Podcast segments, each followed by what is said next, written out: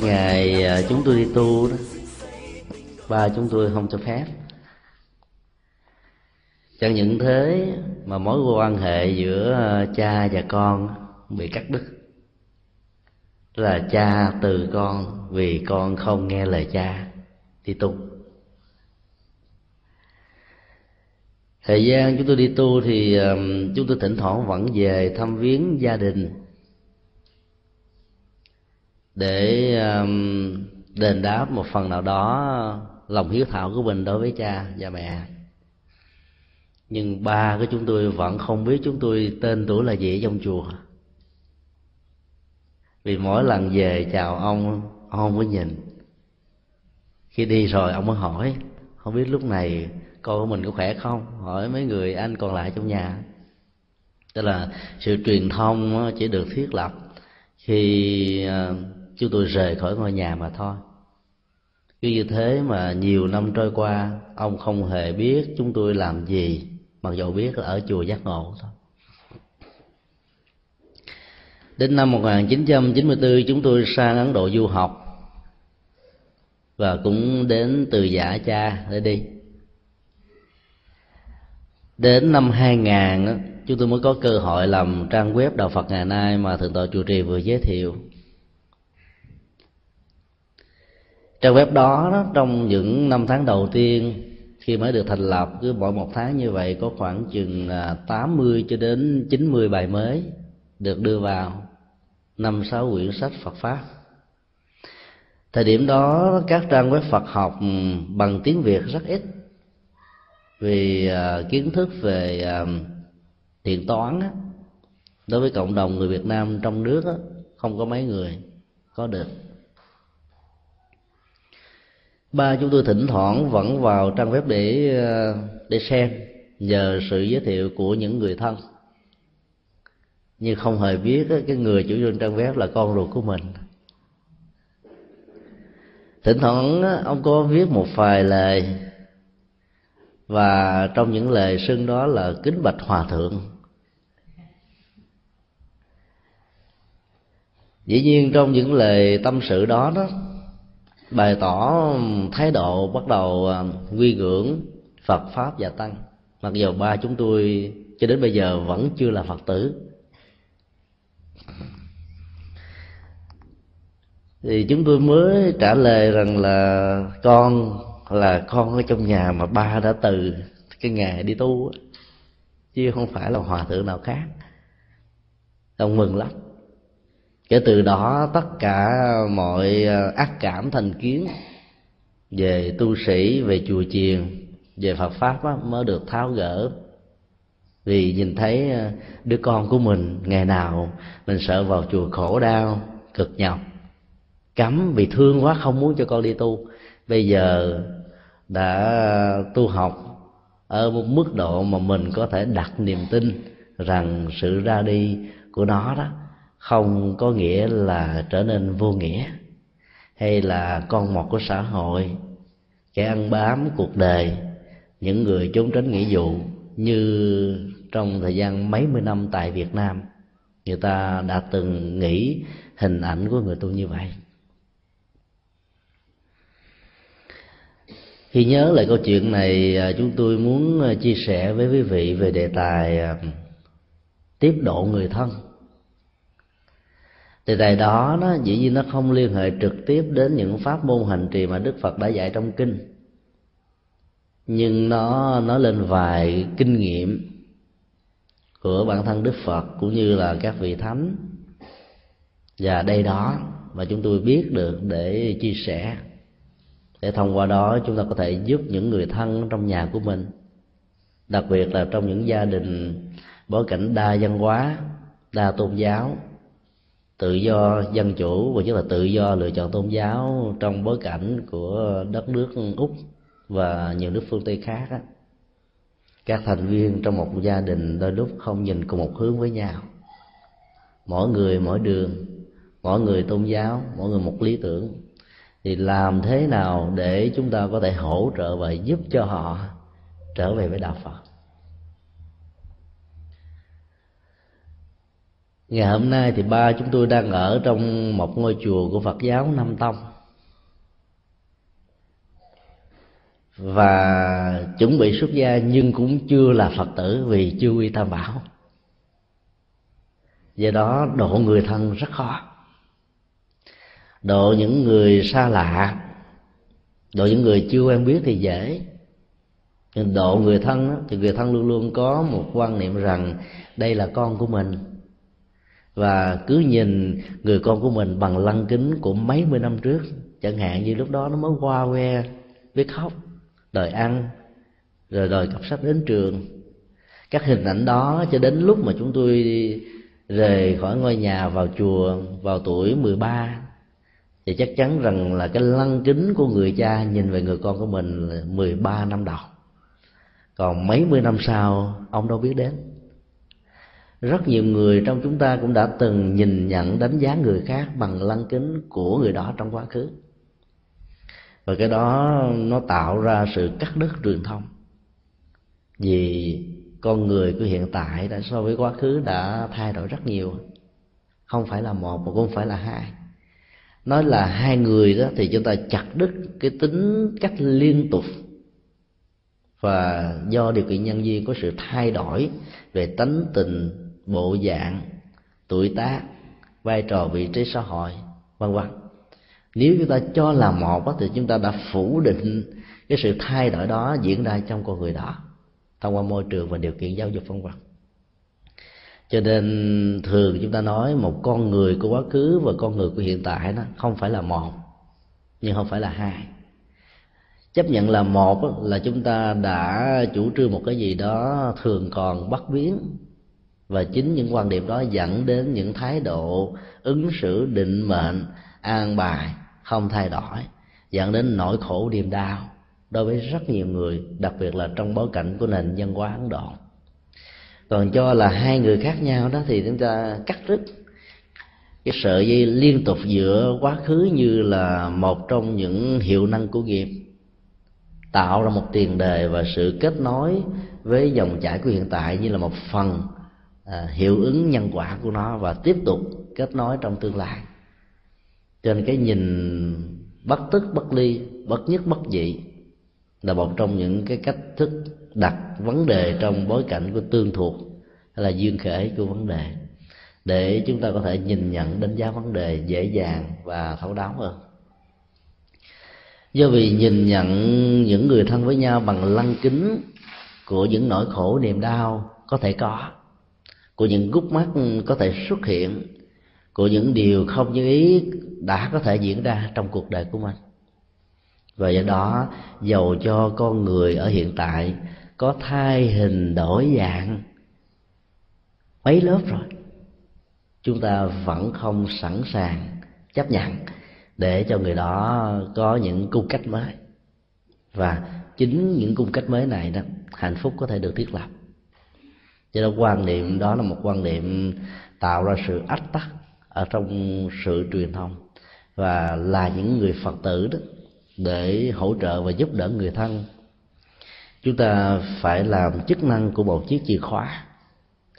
Mở tung cánh cửa của sự áp tắc đó để giúp cho người thân của mình vượt qua được những cái mà mình cho rằng là cảm bẫy của cuộc đời hoặc là sự áp tắc trong nhận thức về bản chất của cuộc sống và đề sống tâm linh đó, có thể giúp cho họ trở nên an vui hơn hạnh phúc hơn.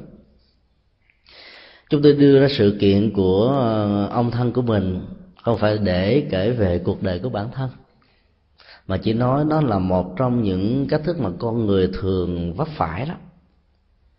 Chúng ta cứ nghĩ rằng đạo phật là một tôn giáo mà nhìn từ góc độ của triết học mark lenin là thuốc vị của quần chúng có nghĩa là ai đi theo vào phật rồi sau một thời gian đó, trở thành bãi quải tinh thần, không còn chất nhựa sống để phấn đấu vươn lên, chỉ có, thủ thuộc vào những gì mà mình đã được an bài. Các quan niệm sai lầm được áp đặt lên tôn giáo ở phương tây và đặc biệt là cơ đốc giáo. Trong bối cảnh khống chế và điều khiển toàn bộ về giáo dục kinh tế, chính trị, văn hóa, học thuật. Đã làm cho cái câu tuyên bố đó có mặt. Nhưng sẽ là một sự sai lầm rất lớn nếu chúng ta áp dụng cho các tôn giáo phương đông. Trong đó có đạo phật. Vì các tôn giáo phương đông không có tham vọng.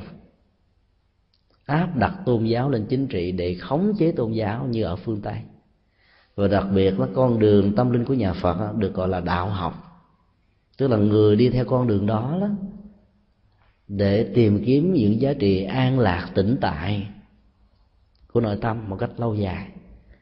Cho nên cho tôn giáo là thuốc phiện của quần chúng, là một cách thức chúng ta đẩy và cắt đứt quần chúng ra khỏi tôn giáo. Vì ai sợ bị ảnh hưởng của những độc tố cơn nghiện của xì ke ma túy. Của thuốc phiện thì người đó phải tách rời tôn giáo thôi. Chỉ bằng một câu tuyên bố ngắn thôi. Quần chúng thiếu hiểu biết và thiếu nghiên cứu sâu sắc sẽ vĩnh viễn không bao giờ bước chân đến chùa. Phương diện thứ hai nữa mà nhà nước việt nam trong nhiều năm qua thực hiện để tách ly cái mối dây liên hệ mật thiết giữa tôn giáo và quần chúng, hay nói cách khác là giữa tăng bảo và các tín đồ phật tử đó, là ở chỗ dẹp hết mọi hệ thống giáo dục tư thục của phật giáo. Chẳng hạn như đại học vạn hạnh bị đóng cửa, các trường trung học bồ đề đó là không còn được tiếp tục đào tạo, vì các hệ thống đó đó, chất liệu phật pháp dân hóa phật pháp tinh thần đạo đức những yếu tố về giá trị tâm linh của con người đã không còn được truyền thừa. Và các sinh viên học sinh chỉ được học về triết học mắc lê đinh thuần tí thôi. Ngoài đó ra không học thêm những cái gì khác. Dĩ nhiên là trong những năm gần đây cái cơ chế đó đã được thay đổi. Thì khi lớn lên á, người à, thanh niên rồi sau đó trở thành trung niên rồi trở thành người già đó sẽ không hề có một ấn tượng gì về sự đóng góp và vai trò của Phật giáo cho nền tảng văn hóa Việt Nam, cho sự thịnh ờ, thịnh hành và phát triển bản chất của dân tộc Việt Nam. Chính vì thế mà quần chúng đó cảm nhận đạo Phật như là một cái gì đó rất xa lạ.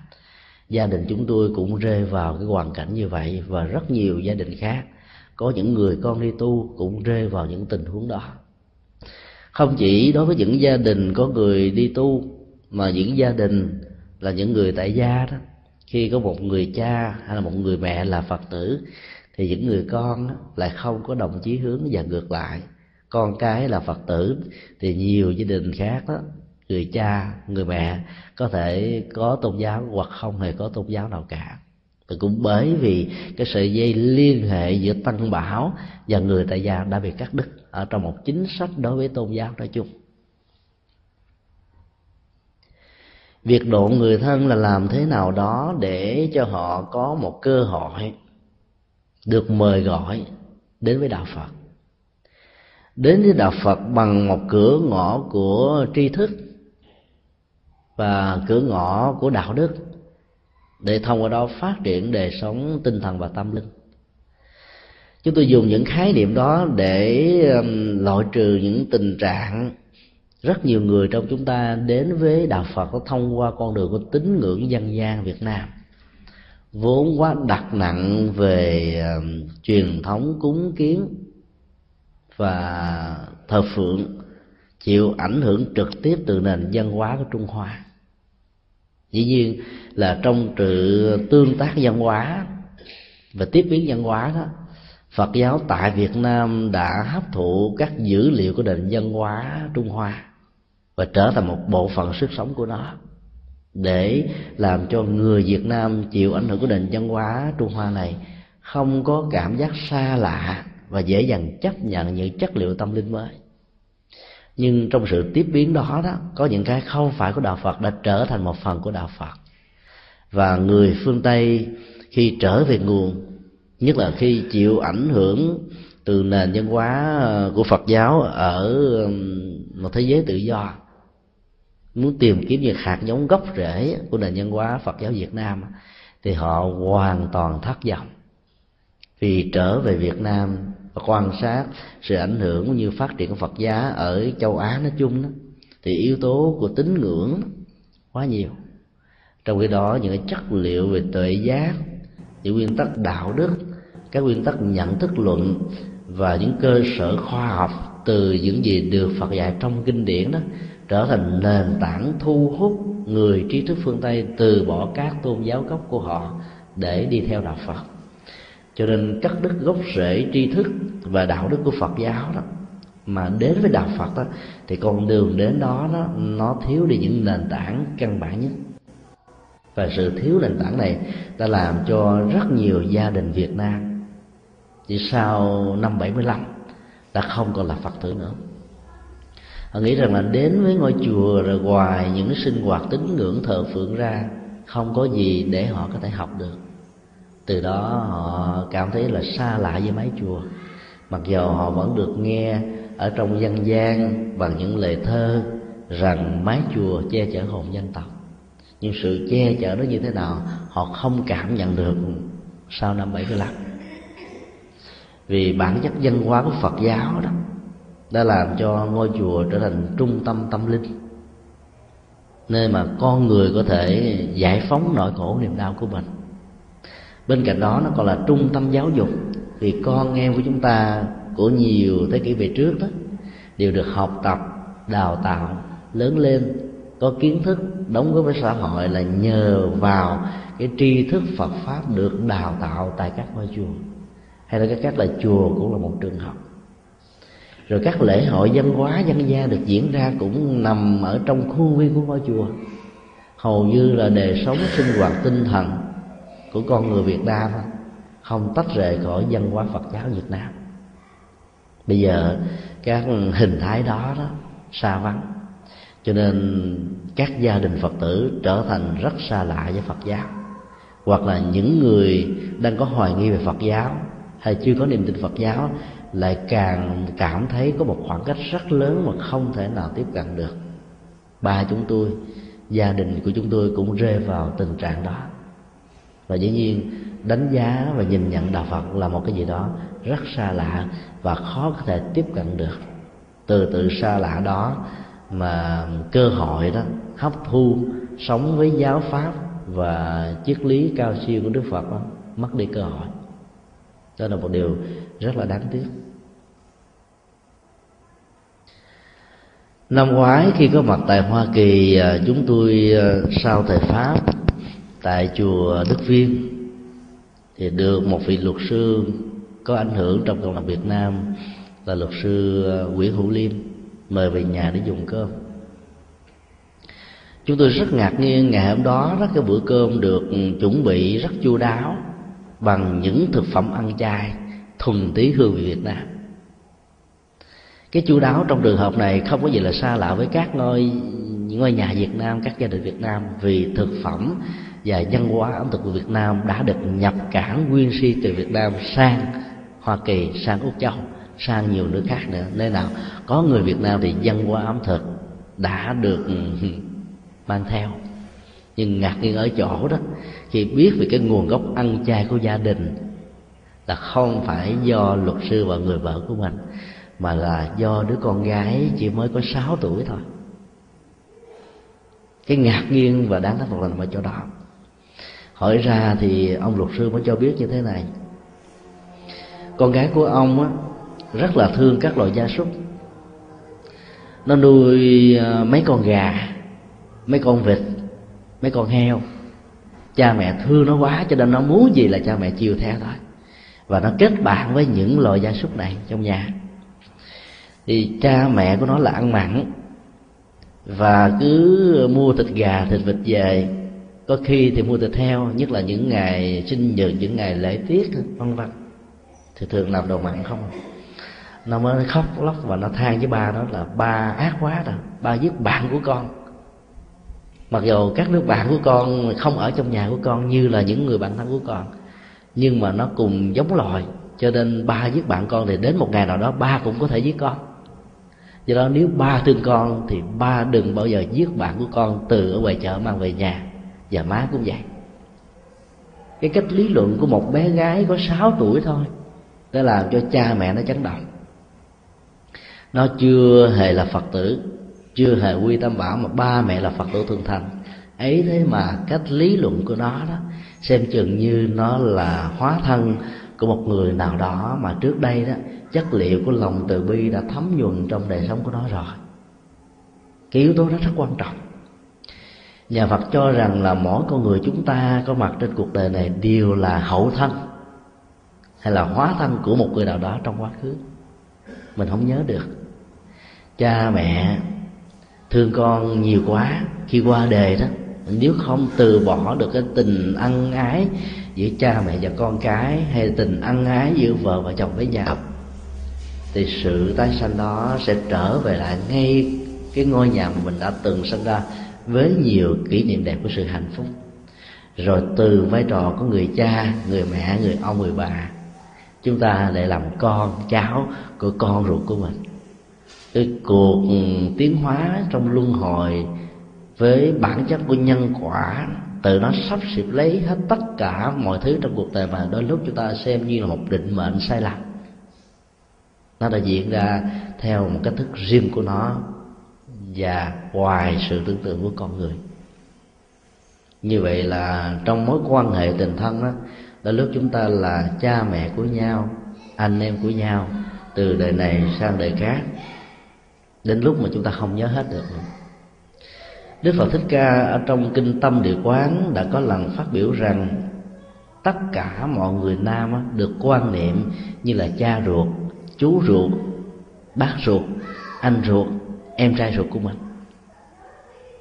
Và tất cả những người nữ còn lại cũng vậy phải được quan niệm như là mẹ ruột, dì ruột, cô ruột, chị ruột và em gái ruột của mình.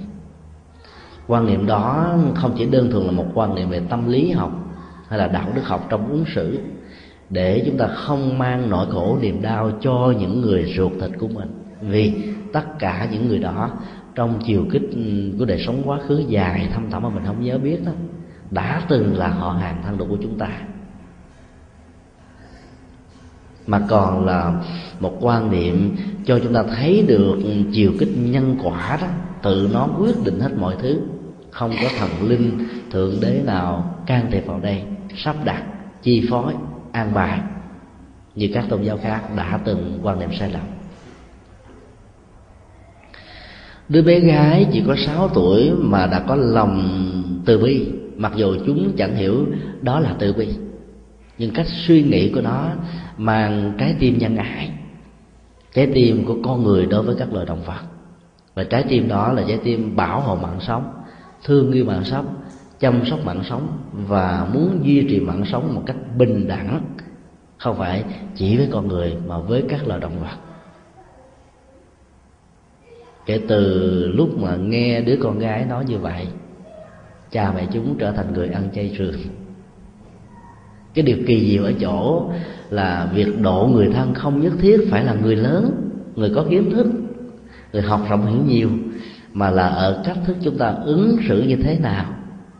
Tạo ra được một sự giao cảm, và chính nhờ sự giao cảm này đó, là như một cái chiếc chìa khóa mở tung cánh cửa của sự chấp mắc về một vấn đề nào đó.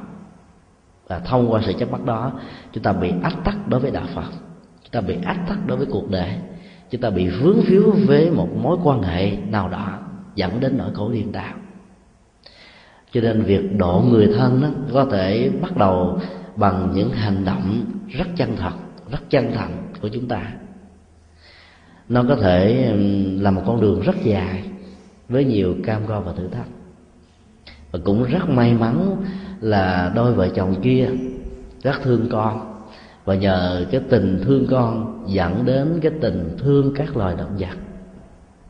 Cái chất liệu của tình thương nó có sự nối kết, trưởng thành và do đó đó việc giúp đỡ lẫn nhau đó, trở thành một nhu cầu rất lớn. Để cho con được hạnh phúc thì gia đình được hạnh phúc cho nên lấy hạnh phúc của đứa con trở thành hạnh phúc của gia đình thì sự chiều theo yêu cầu chánh đáng của đứa con sẽ làm cho cả gia đình đó bớt đi một nghiệp sát sanh. Và đến lúc đó, chịu ảnh hưởng của nền văn hóa nhất thần giáo chúng ta nghĩ rằng là con người được sinh ra với lòng nhân ái của chúa, trong việc sắp xếp các loài động vật và các loài thảo mộc nói chung, trở thành một phương tiện để phục vụ cho đời sống của con người.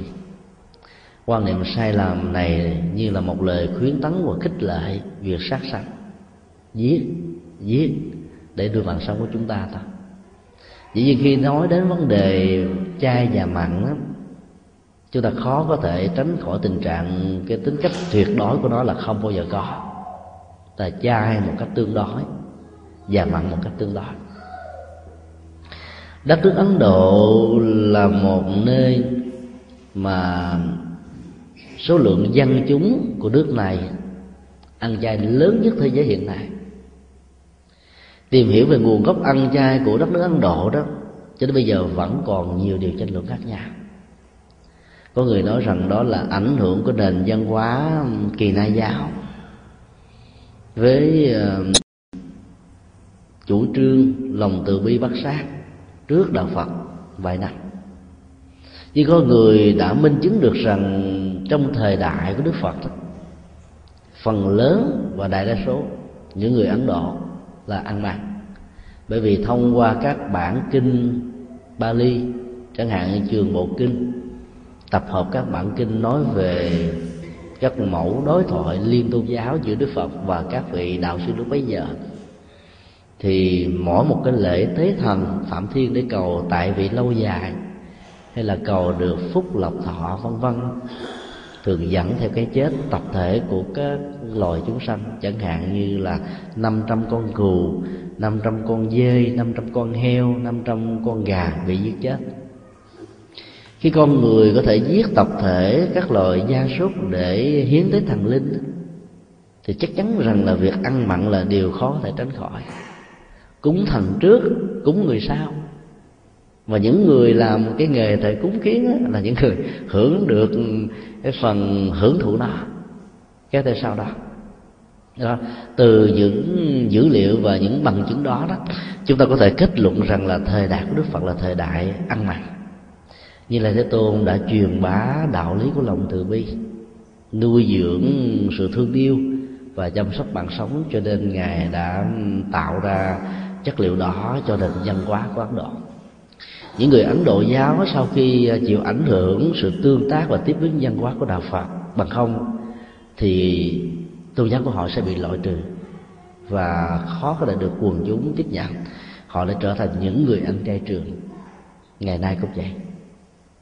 Tất cả những người tại gia của ấn độ giáo thuần thành đó, đã ăn chay. Vì họ quan niệm rằng vấn đề ăn đó, nó không liên hệ đến văn hóa ẩm thực như cách gọi thông thường của chúng ta mà nó liên hệ đến văn hóa tâm linh chỉ có ấn độ giáo và những người ấn độ thời hiện đại quan niệm, vấn đề ăn chay mặn là văn hóa tâm linh. Giết hại chúng sinh, dù là giết một cách trực tiếp hay gián tiếp, được nền văn hóa của người ấn độ ngày nay cho rằng đó là hành động của những người mà chiều sâu tâm linh chưa có.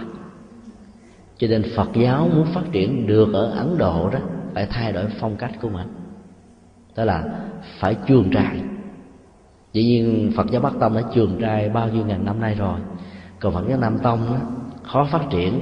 Phật giáo tây tạng hoàn toàn khó có thể phát triển được ở ấn độ vì hai trường phái phật giáo này ăn mặn theo tinh thần tam tình dục vốn rất xa lạ với nền văn hóa tâm linh và văn hóa tình thương ăn chay trường của người ấn độ. Do đó việc ăn chay đã trở thành một nhu cầu rất cần thiết và nó được thực tập bằng những thói quen. Này các gia đình giàu có, người ấn độ sống rất khỏe mạnh. Thông qua báo chí qua đài, chúng ta có thể nhìn thấy họ mập mạp, khỏe khoắn hơn chúng ta nhiều lắm. Do đó, cần phải loại bỏ quan niệm cho rằng đó, người ăn chay sẽ bị ốm o, đau bệnh trên thực tế thì người ăn chay đúng phương pháp sẽ khỏe mạnh và ít bệnh tật hơn những người ăn mặn nhiều. Ai có kiến thức khoa học, ai có kiến thức về y học chắc chắn rằng sẽ không thể nào phủ định được những điều vừa nêu.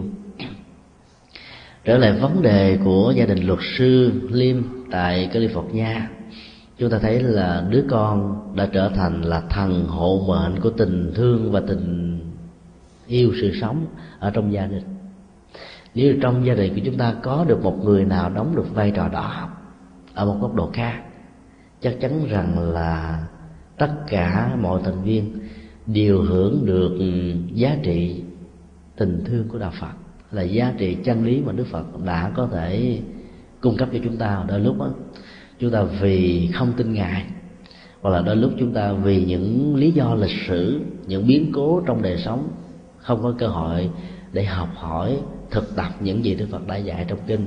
Cho nên gia tài quý báu đó, đó đã trở thành một cái gì đó rất xa lạ với phần lớn và rất nhiều người trong chúng ta. Dân gian việt nam có một câu nói là bụt nhà không thiên phản ánh một thái độ cái gì gặp đi lặp lại nhiều lần đó trở thành bình thường. Và do đó cái hiệu ứng tâm lý trong sự trị liệu đó đối với người thân với nhau trở nên lòng của gì đó gặp rất nhiều sự trở ngại. Chúng tôi đã từng nghe hòa thượng thanh từ kể mỗi khi ngài trở về lại chùa phước hậu nơi ngài đến được xuất gia và cũng là quê hương xứ sở của ngài giảng dân thuyết pháp đó, thì không thành công bằng khi ngài có mặt ở bất cứ một nơi nào khác ở trên đất nước Việt Nam hoặc là ở hải ngoại là bởi vì những người ở trong làng nhìn ngài bằng cặp mắt của một người cư sĩ cách đó mấy mươi năm. Có người gặp ngài kêu bằng anh bảy chú bảy ông bảy. Cái tính thân mật đó đã làm cho cái yếu tố tâm linh đó, dù có tỏ ra bên ngoài mà người ta vẫn không cảm nhận được. Nên độ người thân rất là khó như lai thế tôn sau khi thành đạo, muốn báo hiếu cho vua cha, ngài cũng rất khó để độ người thân nhưng tuệ giác và lòng từ bi lớn của ngài, việc thành công trong quá độ đã được thực hiện. Chúng ta nhớ tưởng lại sự kiện ngày hóa độ vua cha và hoàng thân quốc thích như thế nào, thì chúng ta sẽ thấy được cái sự khó khăn trong việc giúp đỡ cho những người thân chưa phải là phật tử trong ngôi nhà của mình trở thành phật tử chuyện kể rằng là như lai thế tôn đã trở về nhà. Vua cha mừng lắm. Những giọt nước mắt đã động lại trên má của ông. Ông tưởng rằng là như lai thế tôn sau nhiều năm khổ hạnh ép sát bây giờ khổ đau quá, mới trở về nhà để kế ngôi điều mà ông đã mơ ước và lời tiên tri của a tư đà đã nói rằng là nếu tất đạt đa chọn con đường chính trị thì ngài sẽ trở thành chuyển lương thánh vương. Một vị vua có thể nhiếp chính thiên hạ thống nhất các liên bang 16 nước của Ấn Độ về một bọn. Đó là điều mơ ước của người Ấn Độ từ xa xưa mà họ đạt được. Nhưng không ngờ, Như Lai Thế Tôn lại trở về với hình ảnh là một đạo sư, là một nhà tâm linh. Có một sức quyến rũ đặc biệt vì tư trường tâm linh của ngài tỏ ra xung quanh. Dĩ nhiên là nhìn vào vóc dáng của Như Lai Thế Tôn thì vẫn là hình ảnh của 32 tướng tốt 80 vẻ đẹp thở nào thôi. Nhưng đằng này đó là vua tình phạm có một cái giao cảm đặc biệt. Thấy rằng là ở con người của đứa con mình 6 năm trước thôi, có một cái chất liệu gì đó khác với cái thời điểm mà còn thái tử. Lòng hoài nghi vẫn còn đó, cho nên cảm nhận được nhưng mà vẫn không thừa nhận một cách chính thức. Huống chi là những người chú những người anh em, những người bà con, những thần dân và những vua quan ở trong triều đình. Thế là một sự thật nó đã diễn ra. Như lai thế tôn độ vua cha bằng cách nào? Sau khi như lai thế tôn thuyết pháp trình bày về à, nhận thức luận rồi đạo đức học, tâm lý học để hướng dẫn tâm của vị vua từ niềm tin vào một vị thượng đế siêu phàm áp đặt định đoạt thế giới này qua bốn giai cấp. Vua chúa làm về chính trị và quân sự. Bà la môn làm về tôn giáo và giáo dục. Sĩ công nông á, lo về bao tử cho cuộc đời và những người nô lệ đó để làm công việc hộ giúp cho ba giai cấp kia. Và bốn giai cấp này phối hợp lại thì sự vận hành của xã hội sẽ được diễn ra trở thành một niềm tin rằng đó đó chỉ là một sự áp đặt của một số thành phần bóc lột, nhân danh thượng đế và thần linh. Để tạo ra nỗi bất không và khổ đau cho cuộc đời thì vua đã cảm thấy sửng sốt như là một tiếng sét đánh ngang tai bởi vì từ đó đến giờ, ông rất hãnh diện tự hào về truyền thống sát thế lệ vua chúa của ông. Mà bây giờ như lai thế tôn đã vạch mặt ra cái à, mặt trái của nó để yêu cầu vị vua đừng tin vào những quan niệm truyền thống của bản thân giáo. Sự thách thức về quan niệm là một trong những mâu thuẫn về nội tại lớn lắm. Con người phải đặt ra giữa sự lựa chọn của một cái quy hoàng với quan niệm sai lầm và nền văn hóa đó đã hung đúc lên mình và một cái mình phải làm mới là tự động, từ một truyền thống tâm linh mới cái đó dần rá ghê gấp lắm. Và chỉ có tuệ giác mới giúp cho chúng ta chọn con đường mang lại giá trị bình đẳng cho nhân loại, mà không có đặt cái vấn đề bản ngã về vị thế, lợi ích cá nhân lên làm đầu vua tình phạn đã chấp nhận. Và sau đó, Di Lê Thế Tôn đã dạy cho ông nhiều phương pháp tu tập, quán tưởng để chuyển hóa nỗi khổ niềm đau khi dòng cảm xúc đó khống chế con người của mình đừng tưởng rằng là vua là hạnh phúc nhất trên đời. Chúng ta có thể nói vua là giàu có nhất ở trong một quốc gia thì được. Nhưng hạnh phúc là thuộc về cảm xúc, chứ không thuộc về vật chất. Cho nên có rất nhiều người giàu to phú quý ấy thế mà họ không hề có một cảm giác hạnh phúc trong cuộc đời. Nếu môi trường, điều kiện, hoàn cảnh, những người thân, rồi mối quan hệ đối tác trực tiếp hay gián tiếp liên hệ đến họ đó, đều là những người không hiểu họ chắc chắn rằng là dòng chảy của hạnh phúc mất hoàn toàn. Đức vua tịnh phạn bao nhiêu năm khổ đau cùng cực. Mặc dù trước mặt bá quan, thần dân, ông phải tỏ vẻ mình là người hạnh phúc nhất. Cái hạnh phúc khổ, cái hạnh phúc đã trở thành nỗi khổ, niềm đau lớn nhất trong cuộc đời của ông, đó là mong mỏi, thương tưởng người con của mình sẽ cưới ngôi và trở thành một người tôn giáo và tâm linh sau khi như là thế tôn đã phân tích rất đơn giản và cái cảm nhận từ giao thoa tâm linh của đức phật đối với ông ông đã thần phục như lai thế tôn. Nhưng những người còn lại thì vẫn không tin. Cứ nghĩ rằng là đứa con của mình mới đi tu được vài năm, cháu của mình mới học tập, tôn giáo được vài năm, chắc chắn rằng vẫn còn ở cái mức sơ cơ thôi không có gì là phi thường. Đọc được những dòng chảy tâm thức đó, như là thế tôn đã phải vận dụng cái mà chúng ta tạm gọi là phép màu. Ngày xưa gọi là thần thông.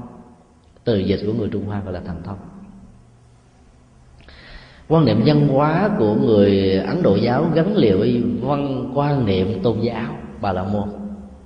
Và theo quan niệm này đó, một người nào có thể thực hiện được phép lạ trong mỗi một lỗ chân lông đó, vừa có lửa mà vừa có nước xuất hiện ra. Thì người đó được gọi là người siêu phạm người đó được gọi là hiện thân của thượng đế. Người đó là người mang lại an vui, hạnh phúc cho cuộc đời. Chất liệu của giáo dục, chất liệu của nhận thức, chất liệu của tuệ giác mà như lai thế tôn giảng qua mấy bài kinh vẫn không đủ sức ép phê. Những người thân của mình ngoài của tình phạn. Vua tình phạn đã đứng lên đảnh lễ.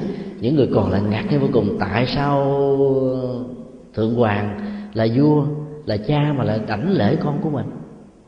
Thì lúc đó như là thế tôn đã tạo ra một uy lực thần biến cho những người có mặt lúc đó chứng kiến được khả năng phi thường của ngài. Đến lúc đó, đó tất cả mọi người mới quy phục. Quá độ người thân khó vô cùng. Khó lắm. Chỉ khi nào người ta nhìn thấy được cái chất liệu um, phép màu trong con người của mình thì lúc đó sự theo đạo phật mới có thể trở thành một sự mời gọi có ý nghĩa. Dĩ nhiên, quan niệm về phép màu trong phật giáo rất khác với quan niệm thần biến trong các tôn giáo. Phép màu được như lai thế tôn sử dụng đó là sự giáo dục. Và ngài đã chê chữ giáo dục thần thông. Thì ám chỉ cho chúng ta thấy được rằng là con đường của giáo dục là một phép màu trong bản thân của nó. Nếu nội dung giáo dục của nó mang lại chất liệu đạo đức mang lại ý nghĩa văn hóa tinh thần, mang lại con đường của đời sống tâm linh. Thì bản chất của nền giáo dục này đó là một phép màu, làm cho con người thay hình đổi dạng và lột xác nhận thức, lột xác cảm xúc, lột xác hành vi. Không cần phải giải phẫu tâm ấy không cần phải tiếp biến văn hóa sống ở một môi trường xa là hoàn toàn với văn hóa của mình, thích ứng với nền văn hóa để lột xác cái cảm xúc của người việt nam không cần làm việc đó. Mà chỉ cần lấy chất liệu tự giáo dục của bản thân. Thì toàn bộ cái cốc trú nhận thức từ thói quen truyền thống của phong tục, tập quán, văn hóa, vân vân, được thay đổi hoàn toàn. Và nền tảng thần biến trên nền, trên góc độ của giáo dục này đã được như lai thế tôn sử dụng. Ở góc độ của học thuyết này đó, chúng ta phải lý giải những mô tả trong kinh rằng như lai thế tôn đã sử dụng loại thần biến đặc biệt. Ở trong mỗi lỗ chân lông có lửa và nước tồn tại cùng một lúc. Theo ý nghĩa biểu tượng và triết lý, chứ không phải là một sự thật. Nước và lửa là hai năng lực đối lập nhau. Nước có thể dập tắt lửa. Lửa có thể đốt cháy nước. Cái nào mạnh, cái đó không chế cái nào mạnh thì cái đó trở thành quan trọng. Nhưng trong triết học hành trì của nhà phật đó, với cái nhìn hòa giải đó lửa và nước không đối lập với nhau. Mặt trời mặt trăng không trở thành xung đột và loại trừ lẫn nhau. Cái đó chỉ với cái chất liệu tâm linh như là một dược chất mới có thể giúp chúng ta làm được việc này thành công ở trong kinh dược sư có hai hình ảnh của hai vị bồ tát được xem là thượng thủ, cánh tay trái và cánh tay phải của đức phật thầy thuốc tâm linh, phật dược sư. Hai vị này có ờ, danh xưng là nhật quan và nguyệt quan bồ tát cái đây là quý phật tử thọ trì kinh dược sư. Nhớ đến hình ảnh của hai vị bồ tát này tại sao hai vị bồ tát tượng trưng cho mặt trời và mặt trăng lại có thể ngồi lại với nhau? Hỗ trợ cho cuộc hoằng pháp mang lại dược chất tâm linh của đức phật dược sư, giúp cho cuộc đời bớt đi nỗi khổ niềm đau. Là bởi vì các ngài nhìn thấy được là sự đa dạng là phong phú. Quan niệm về sự độ lượng trong cái nhìn khác biệt đó trở thành một yếu tố bổ sung là một trong những năng lực để giúp cho chúng ta đó có thể trăm hoa đua nở. Trong tinh thần xây dựng và hỗ trợ lẫn nhau, chứ không phải đội loại trừ với tư cách là đối lập để trở thành một cái gì đó độc tôn ở trong cuộc đời mà các đảng phái chính trị và các tôn giáo từ xưa đến nay đã đã vấp phải. Các cuộc chiến tranh thánh chiến đó nhân danh thượng đế mang lại nỗi khổ niềm đau cho con người nhiều hơn là các cuộc chiến tranh quân sự. Nguy hại hơn vì mức độ cuồng tín của tôn giáo làm cho máu được nuôi bằng lửa của hạnh thù bằng lửa của niềm tin sai lầm. Hai vị bồ tát đó đã trở thành hai vị thượng thủ hỗ trợ cho đức phật dược sư làm đạo. Và cả hai ngày đó đã làm đạo rất thành công. Ở đây chúng ta thấy yếu tố sự đối lập đó, nếu được nhìn dưới góc độ của sự hỗ trợ bổ sung thì chắc chắn rằng không có vấn đề gì được diễn ra trên nền tảng của sự căng thẳng và loại trừ. Chúng ta thấy người khác khác với mình, chúng ta đem lòng ganh, rồi ghét và muốn phủ định người đó bằng cách là đề cao vai trò, vị trí của mình lên, đóng góp của mình, năng lực của mình. Thái độ đó là thái độ đi ngược lại hoàn toàn với đạo lý hòa giải của đạo phật cho nên đạo phật thường dạy con người có cái nhìn rất dung thông. Nhờ thái độ nhìn dung thông này chúng ta mới vượt ra khỏi mọi áp tắc của cuộc đời, mọi nỗi khổ và niềm đau. Một phần nữa, ở trong bản kinh dược sư có đề cập đến một hình ảnh mà chúng ta phải giải mã nó. Là trước khi truyền bá pháp môn dược chất tâm linh, thì đức phật dược sư được mô tả là ngồi dưới cây nhạc âm. Tại sao ngài không ngồi dưới cây bồ đề giống như đức phật thích ca? Hay là đức phật di lạc ở trong tương lai, mà lại ngồi dưới cây nhạc âm? Dĩ nhiên nó không phải là chuyện tình cờ. Ở đây như lai thế tôn đã dạy chúng ta thông qua hình ảnh biểu đạt đó một chất liệu trị liệu tâm lý, đó là nhạc liệu pháp nhạc liệu pháp chỉ có thể được mở ra khi tâm chúng ta có cái nhìn quán chiếu về mọi vật diễn ra xung quanh mình. Gió không còn là gió, mà là pháp âm. Thông reo không còn là sự tương tác giữa lá và sức gió, mà là một cái nhìn màu nhiệm quán chiếu, biến những cái bình thường trở thành những cái siêu thường. Cái nhìn quán chiếu của bồ tát quan thế âm hay là cái cái lỗ tai của bồ tát quan âm khi được nhập cảng và khi được thần biến qua từng cái lỗ tai của chúng ta. Thông qua cách thức chúng ta thực tập thì chúng ta sẽ biến những cái thông thường diễn ra hàng ngày của chúng ta trở thành những phép màu. Và cái đó là tiến trình của tự giáo hóa. Nói một cái khác là nhà Phật dạy chúng ta về một nghệ thuật tự giáo hóa.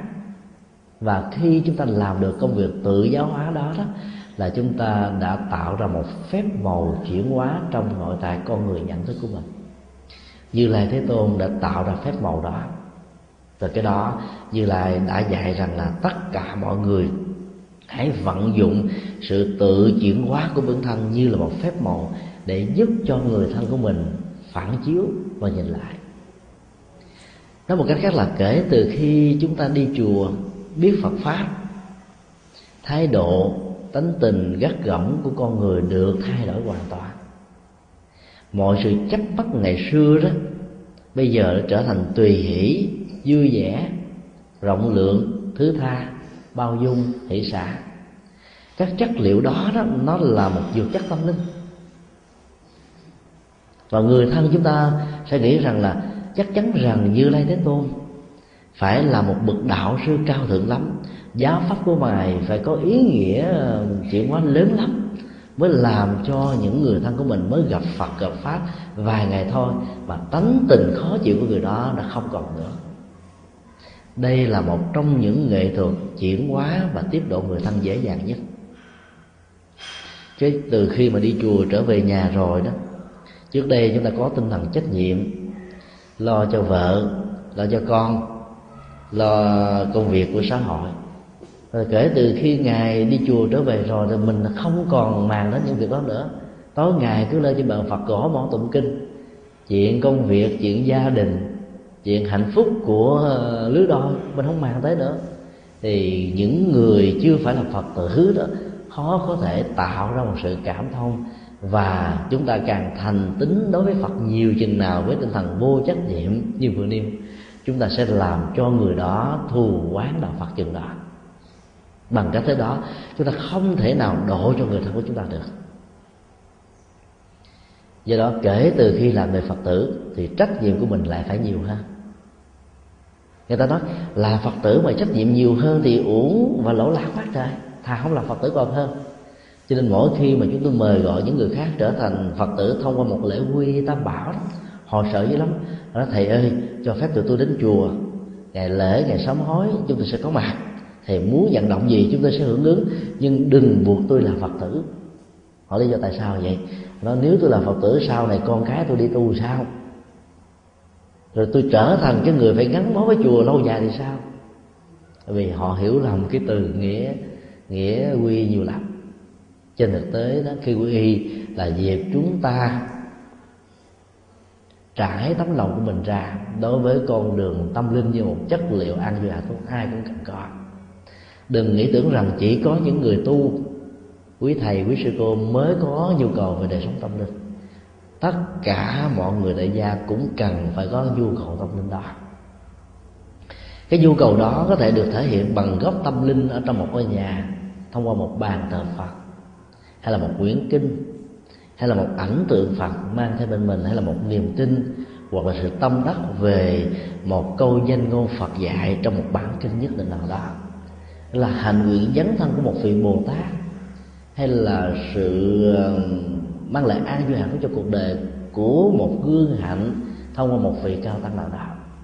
Nếu chúng ta giữ hình ảnh đó với tất cả tấm lòng tôn kính và muốn thực tập theo những hình ảnh tạo ra ấn tượng nhất trong cuộc đời mình, thì lúc đó chúng ta đã thiết lập được một góc không gian tâm linh rất nhỏ, nhưng rất có ý nghĩa cho đời sống tinh thần của mình cái góc không gian tâm linh đó sẽ giúp cho con người vượt qua được rất nhiều sự căng thẳng hàng ngày.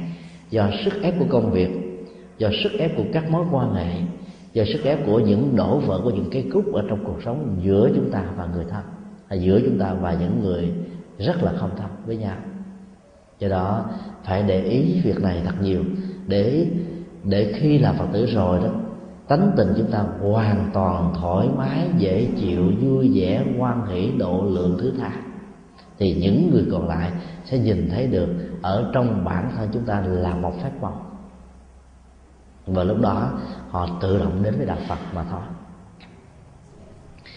Tại chùa giác ngộ nó có một phật tử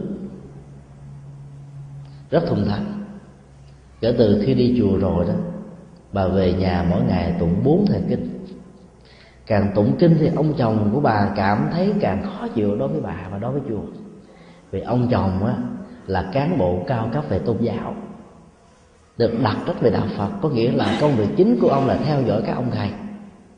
Các ông các ông thầy làm gì, có chính trị hay không, có phá rối trật tự an ninh hay không, có truyền bá con đường mới tính hay không. Cho nên lý lịch của các chùa, lý lịch của các thầy đó, ông ta nắm vững lắm. Vì làm công việc đó cho nên niềm tin đối với tam bảo của ông không thể nào thiết lập được. Vì ông chỉ nghe báo cáo những cái xấu của chùa A, của chùa B, của chùa C. Báo cáo đó đúng hay sai chuyện đó là chuyện khác nữa. Và ông chỉ có nhìn với một cặp mắt soi mói để quản lý tăng ni mà thôi. Cho nên là lòng tin tam bảo ở người vợ nhiều chừng nào thì nỗi ghét và nỗi khinh bỉ tam bảo nó lớn mạnh ở trong cuộc đời của ông chừng đó người vợ đã đến và trao đổi với chúng tôi. Chúng tôi mới ờ, góp ý một vài ý tưởng nho nhỏ. Đó là, bây giờ yêu cầu cô mỗi khi về nhà đừng bao giờ gõ bỏ tụng kinh cho ông ta nghe. Vì ông ta nghe lời bỏ lời kinh đó là một cái tiếng âm thanh không phải là phạm âm, không phải là vi diệu âm, không phải là nhạc âm, không phải là pháp âm, mà là những âm thanh của ghét, mà là những âm thanh của hận thù cho nên đừng đem hận thù về trong gia đình, đừng đem lửa bất hạnh về trong gia đình. Bà mới hỏi, như vậy phải làm sao để độ được ông chồng khó chịu của mình? Chúng tôi mới khuyên bà đó. Lâu lâu cứ viết ra một câu phật ngôn. Chẳng hạn như kinh pháp cú. Chọn cái câu nào hay nhất nói về tình bạn chọn những câu hay nhất nói về chất liệu chuyển hóa nội tâm. Chẳng hạn như là hận thù diệt hận thù. Ngàn năm không có được. Tình thương diệt hận thù là định luật muôn đời. Cái, cái câu đó. Và để ở trên cái bàn làm việc của ông. Và bên dưới đề là người vợ hiền kính tặng người chồng khả kính. Cứ mỗi một ngày tìm một cái câu phật ngôn khác cứ để phía trước bàn của ông ông làm việc dĩ nhiên á, vì thương người vợ, không thích phật giáo, ông ta có thể quẳng cái câu đó vào trong cái sọt rác của ngày thứ nhất. Nhưng người vợ vẫn không bày tỏ bất kỳ một thái độ khó chịu nào. Hay là một ước vọng cao siêu nào, buộc người chồng phải hiểu mình, phải tin mình. Cứ để việc đó diễn ra một cách rất bình thường. Ông ta nhìn vào câu nói đó, ông ta sẽ ghi vào trong đầu. Tại sao không biết là lời phật dạy có mầu nhiệm cỡ nào? Mà vợ tôi mê tín ông phật dữ vậy. Mỗi ngày cứ tặng tôi một cái câu nói của phật mà tôi không hề thích chút nào cả. Chúng tôi đã khuyên bà chọn ra 365 câu. Và chúng tôi đã tư vấn cho bà chọn những câu nào để gây những ấn tượng cho người chồng. Và đặc biệt là những cái câu ở trong kinh thiền nha. Dạy về nghệ thuật trị thế an bang bình thiên hạ. Bên cạnh sự chuyển hóa nội tại của đời sống nội tâm ông ta đọc những câu nói đó và dần dà, ông ta cảm mến tác giả của câu nói này vô cùng. Ông ta mới hỏi bà là, những cái câu danh ngôn mà bà tặng cho tôi mỗi ngày đó đó, lúc đầu tôi không có đọc. Tôi quẳng đi, nhưng mà trước khi quẳng á, tôi vẫn coi, lén lén coi bà vợ tặng mình cái gì. Vì đây là tấm lòng và tình yêu của người vợ. Thì mới thấy rằng là mình hoàn toàn bị chinh phục bởi những lời cao thượng này thì bà ta nói, đây là lời trong kinh hiền ngân đây là lời trong kinh hiền ngu, đây là lời trong kinh viên giác, đây là lời trong kinh pháp cú, đây là lời trong kinh phước đức, đây là lời trong kinh từ bi, đây là lời trong kinh hòa hợp. Ông ta mới giật mình, trời, hồi nào giờ tôi đã mất cơ hội tiếp xúc với một thế giới phật giáo chất liệu tâm linh đạo đức hòa bình hỷ lạc vô cùng ấy thế mà, tôi chỉ biết đến cái hình ảnh phật giáo qua sự báo cáo của các nhân viên bên dưới. Ông thầy như thế thầy, bà sư cô như thế kia, làm chính trị như thế nọ, trong đó nhà nước như thế này. Hoàn toàn uổng ích quá. Cho nên đến những ngày rằm đó, trước đây ông ta cấm không cho vợ đi chùa, thì bây giờ ông là người làm tài xế để chở bà vợ đến ngôi chùa đảnh lễ và ông cũng vào ngồi nghe giảng giống như bao nhiêu người khác với hình thức là hoàn toàn sắc phục của một người dân. Chúng tôi mới khuyên bà là hãy khuyên ông đó, đến ngôi chùa hãy quẳng lại cái chiếc áo chức tước rồi sòi ra bên ngoài. Đừng nghĩ rằng mình là đại tá. Đừng nghĩ rằng là mình là có vai trò chính trị mà hãy rằng mình là một con người đến với ngôi chùa với vai trò đang tìm kiếm những nhu cầu tâm linh thì lúc đó sự an lạc nó sẽ thấm nhuần trên con người chúng ta. Trên khoác chiếc áo nào vòi vào trong cơ thể của mình rồi đó, thì đi đến đâu á, chúng ta sẽ bị chiếc áo đó làm trở ngại đến đó. Chiếc áo của một luật sư, chiếc áo của một kỹ sư, chiếc áo của một nhà khoa học, chiếc áo của một nhà chính trị, chiếc áo của một con người có uy tín, có tầm vóc trong xã hội càng nhiều chiếc áo, càng nhiều bề đai là càng nhiều trở trở ngại cho con đường tiến thân về tâm linh của chúng ta. Đó là một câu chuyện có thật mà người vợ đã làm thành công để giúp cho một người chồng mang ý thức hệ của triết học Mark Lenin, vốn rất xa lạ với nền tư tưởng của nhà Phật, để trở thành một người Phật tử thường thành. Mặc dù như vậy, ông vẫn là một người Phật tử vô danh, có nghĩa là không chính thức quy tam bảo nhưng ít ra đó, lời nói, hành động, việc làm của ông kể từ khi ông trở thành là người tài xế cho bà vợ đến chùa đó, nó hoàn toàn khác một trăm phần trăm, một trăm tám mươi độ so với những gì mà ông đã ứng xử với đạo Phật và với các nhà sư trước đó. Cái đó là một phép màu phép màu của sự giáo dục. Do đó có nhiều phật tử quá nhiệt thành và thiếu phương tiện mỗi khi thành kính phật rồi đó, chúng ta cứ mang kinh về nhà mà đọc mà tụng, trong khi người chồng hay là người vợ và những người con hoàn toàn không thích. Phản tác dụng, làm cho những người đó sẽ đánh mất cơ hội đến với chùa do đó chúng ta phải trước nhất là tìm kiếm và hiểu rõ được cái nguồn gốc tại sao những người thân của chúng ta xa lạ với Phật pháp. Phải tìm ra được gốc rễ của nó thì chúng ta mới có thể độ người thân được chẳng hạn thì nếu người chồng của chúng ta là một nhà khoa học, là một người rất có lý trí, không bao giờ tin theo quan niệm tín ngưỡng nhân gian, thì đừng bao giờ giới thiệu Phật giáo qua góc độ của tín ngưỡng, vì người nam tri thức nói chung và những nhà khoa học nói riêng sẽ không bao giờ có một ấn tượng gì về góc độ tôn giáo và tín ngưỡng của đạo Phật, vốn chịu ảnh hưởng của tín ngưỡng gian gian của Trung Hoa cái đó chỉ là những cây tung gửi trên cây bồ đề của đạo Phật thôi, chứ không phải là bản chất của đạo Phật. Chất liệu của đạo Phật là một viên kim cương. Phong tục tập quán của người Việt Nam và Trung Hoa là những cây tung gửi, làm cho rất nhiều người tri thức sợ cây tùng gửi mà xa lánh luôn đạo Phật. Do đó chúng ta phải giới thiệu đạo Phật với một góc độ khác. Làm thế nào để giới thiệu khi mà cái niềm tin tam bảo người đó không có? Rất khó. Chúng tôi có có lần đã khuyến tấn một số ờ, người phật tử từng thành mà người bạn phối ngẫu của họ đó là những người không tin. Bằng cách là đem một bài giảng về với hình thức là một băng cái xét, tự nhiên phải chọn lọc bài giảng thật hay thật ấn tượng của những vị thầy mà chủ đề nội dung của bài giảng đó phải ứng với cái cá tánh và ứng với cái bệnh mà người đó đang mắc phải cho họ nghe một cách tình cờ. Đó là mở cái băng cassette lên lớn lớn. Giả vờ trước đó vài ngày đi khám bác sĩ nói mà mình mình bị lãng tai. Cho nên phải mở volume to lên chút xíu, cho người thân của mình nghe không bị dị ứng, vì thương lẫn nhau. Cho nên âm thanh của cái mình không thích đó, mình vẫn có thể chấp nhận được. Chúng tôi đã khuyến tấn như vậy. Thì cô phật tử này về làm đúng ý hình chọn một bài giảng thật hay.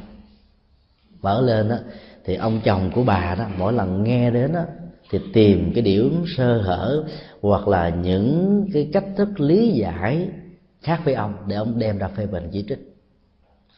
Bà quảng quá mới nói với chúng tôi rằng là kể từ khi mà đem cái băng giảng của thầy giới thiệu về rồi đó, ông chồng của con phản đối kịch liệt hơn. Chúng tôi nói, như vậy là cá đã dướng câu rồi, không sao. Bà ta càng ngạc nhiên hơn. Bà hỏi, dướng câu sao? Mỗi khi mà ông cố gắng ông tìm một cái điểm sơ hở hoặc mà theo ông nó chưa có cơ sở logic đó để ông phê bình đó, thì sự tập trung chú ý của ông đối với Phật pháp nó sẽ tăng lên gấp 2, gấp 3, có thể gấp 10 lần. Đó là tốt. Hiệu ứng trị liệu của giáo pháp đó, nó là một cái lệnh điều khiển tự động. Khi được ký đặt vào trong nội tâm của con người dù là vô tình hay cố ý đó nó sẽ được kích hoạt theo một cách thức mà sau này nó sẽ tẩy rửa não trạng của người kia dầu người đó bị uh, các bê tông cốt thép của chính trị bê tông cốt thép của cốt sắt của quan niệm tập quán phong tục văn vân cái nào đi nữa nó sẽ tẩy não hết. Cứ tin chúng tôi đi. Cứ để cho ông ta nghe thêm về đạo lý nhân quả về mối liên hệ biện chứng giữa đề trước đề sau và đề sau nữa về cái chất liệu đạo đức mà tự nó quyết định lấy chính nó chứ không có bất cứ một người nào can thiệp. Và sau khi chết nó không phải là sự chấm hết không phải là dấu chấm cuối cùng mà nó còn sự tiếp tục. Cứ để cho ông ta nghe cứ để ông ta phê bình. Rồi trong sự phê bình đó đó trong não trạng của ông sẽ đặt lên những câu hỏi mới. À, tại sao có những người sinh ra trong cuộc đời này mới có bảy tám tuổi thôi mà trở thành là thiên tài về một lĩnh vực trở thành một người kiệt xuất về một ừ, phương diện nào đó? Lý giải về duyên di truyền không thể nào giải mã hết. Bởi vì có nhiều thiên tài và thằng đồng sanh ra trong một gia đình mà cha và mẹ của họ là những người nông dân chất phát bình thường. Ở ấn độ, hiện tượng đó nhiều lắm. Có nhiều thằng đồng xuất thân từ một gia đình mà ba đời từ bên cha đến mẹ chưa từng học hết lớp một, chưa từng biết đánh phần chưa từng viết một chữ cái nào cả mà vẫn có thể trở thành những con người rất là siêu phàm và thoát tục. Đặc biệt lắm. Cho nên đó, cái, cái cách đặt vấn đề mà nêu ra những vấn nạn đó đã làm cho ông ta phải tìm hiểu lời Phật dạy một cách sâu sắc hơn một cách rất là ngoài ý muốn. Cho nên cái chất liệu chánh pháp đó đã làm cho ông ta thay đổi.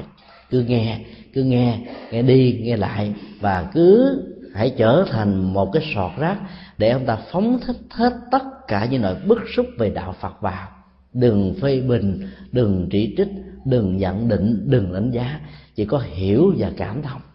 Cho để chúng ta phóng thích hết thì sự dễ chịu và thoải mái bắt đầu được thiết lập. Và về lâu về dài. Và đúng như lời dự đoán của chúng tôi, ba tháng sau thôi, ông ta yêu cầu bà phải mua thật nhiều các băng giảng của các hòa thượng cao tăng. Về để nghe và ông ta đã trở thành phật tử. Do đó phải tin rằng là chất liệu phật pháp đó, có khả năng trị liệu lớn lắm. Và sự trị liệu lớn nhất là phải ở cách thức ứng xử của chúng ta trong cuộc đời như thế nào. Chúng ta phải trở thành một con người rất hiểu biết rất chịu đựng. Thì những người khó chịu nhất đã từng tạo ra những cái gút về cảm xúc về tình cảm về nhận thức trong cuộc đời đó mới có thể được tháo gỡ vào lúc đó đó hai bên đoàn tụ với nhau sau nhiều năm gút mắt đó, sẽ làm cho gia đình đó trở nên hạnh phúc hơn thương yêu hơn hôm nay khi chia sẻ một vài à, cái kinh nghiệm và những câu chuyện có thật, chúng tôi chỉ muốn nói lên một điều đó. Đối với những người thân còn lại trong gia đình chưa phải là phật tử đó, sẽ là những cơ hội rất lớn để cho tất cả chúng ta làm công việc hoàn pháp đừng nghĩ rằng vai trò hoàng pháp chỉ có quý thầy quý sư cô mới làm. Và mỗi người phật tử dù lớn hay nhỏ nam hay nữ phải làm công việc đó trong gia đình của mình. Phải khuyến tấn làm sao đó để mỗi ngày chủ nhật đó, chúng ta không phải trở về ngôi chùa chỉ có khoảng chừng một trăm người mà phải là gấp đôi. Có nghĩa là mỗi một người nam phải mang theo mình một người nữ là vợ hay là bạn gái mỗi một người nữ phải mang theo bên mình là một người chồng hay là người tình là người chồng sắp cưới trong tương lai. Không chỉ chừng lại tại đó mà mỗi người cha và mẹ vợ và chồng hay là cặp tình yêu đó đó phải mang theo bên mình đó, những người em những người chị những người bà con và những người bạn. Bởi vì chúng ta biết được rằng là chất liệu tâm linh của nhà phật đó rất quan trọng có thể trị liệu cho chúng ta nhiều cái chứng bệnh của nỗi khổ niềm đau lắm. Nếu chúng ta hành trì một cách nghiêm túc từ một câu phật ôn thôi là giá trị và hiệu ứng trị liệu của nó đã có mặt trong cuộc đời rồi. Cho nên bằng ý thức đó đó chúng ta hãy nhìn lại mình trong thời gian kể từ khi phật tử trở thành phật tử đến bây giờ. Chúng ta đã làm được điều gì cho người thân biết được đạo phật. Nếu như công việc đó chưa được thiết lập đó, thì chúng ta hãy nỗ lực khuyến tấn bằng mọi cách để cho người thân của chúng ta có dịp ví dụ biết là đứa con trai của mình rất là thương kính mẹ mặc dù không thích chùa nhưng chúng ta phải nói người con trai đó, đó trở thành tài xế của mình. Rồi chúng ta phải dựa vào cái dịp và trời lạnh như thế này. Đứa con thường chở người mẹ đến là đứng ngoài cổng chờ đến ngày về giờ về thôi. Cho nên nói là con ơi trời ở ngoài gió lạnh lắm ở ngoài cảm cho nên thương mẹ thì hãy vào ở bên mẹ ngồi kế bên mẹ thì mẹ sẽ cảm thấy an tâm hơn. Thì người con sẽ vào vào tiếp xúc với Phật pháp nghe quý thầy giảng và đọc những bài kinh thì cảm nhận được cái triết lý của nhà Phật. Đến lúc nào đó đó trở thành Phật tử. Bởi vì ở thế giới phương Tây này đó nếu chúng ta không có những sự hướng dẫn ngay từ nhỏ thì về sau này cái chủ nghĩa tự do quá mức đó, sẽ làm cho con chúng ta tròn một con đường văn hóa khác, ngược hoàn toàn với văn hóa của mình. Và trong một gia đình mà có đến năm, bảy nền văn hóa khác nhau đó, nếu không phải là người có sự dung thông và tự tại đó, chúng ta khó có thể gây dựng được hạnh phúc. Ý thức được điều đó thì chúng tôi mong rằng là tất cả những người phật tử vận dụng tuệ giác của nhà phật để làm cho tất cả các thành viên còn lại đều là những người phật tử để hưởng cung một đời sống an lạc, nhìn cùng một hướng hưởng của một niềm vui, đi trên một con đường và đạt được những giá trị mà mình đã nỗ lực bằng đạo đức và bằng nhận thức chân chánh. Nam mô bổn sư thích ca mâu ni phật tác đại chúng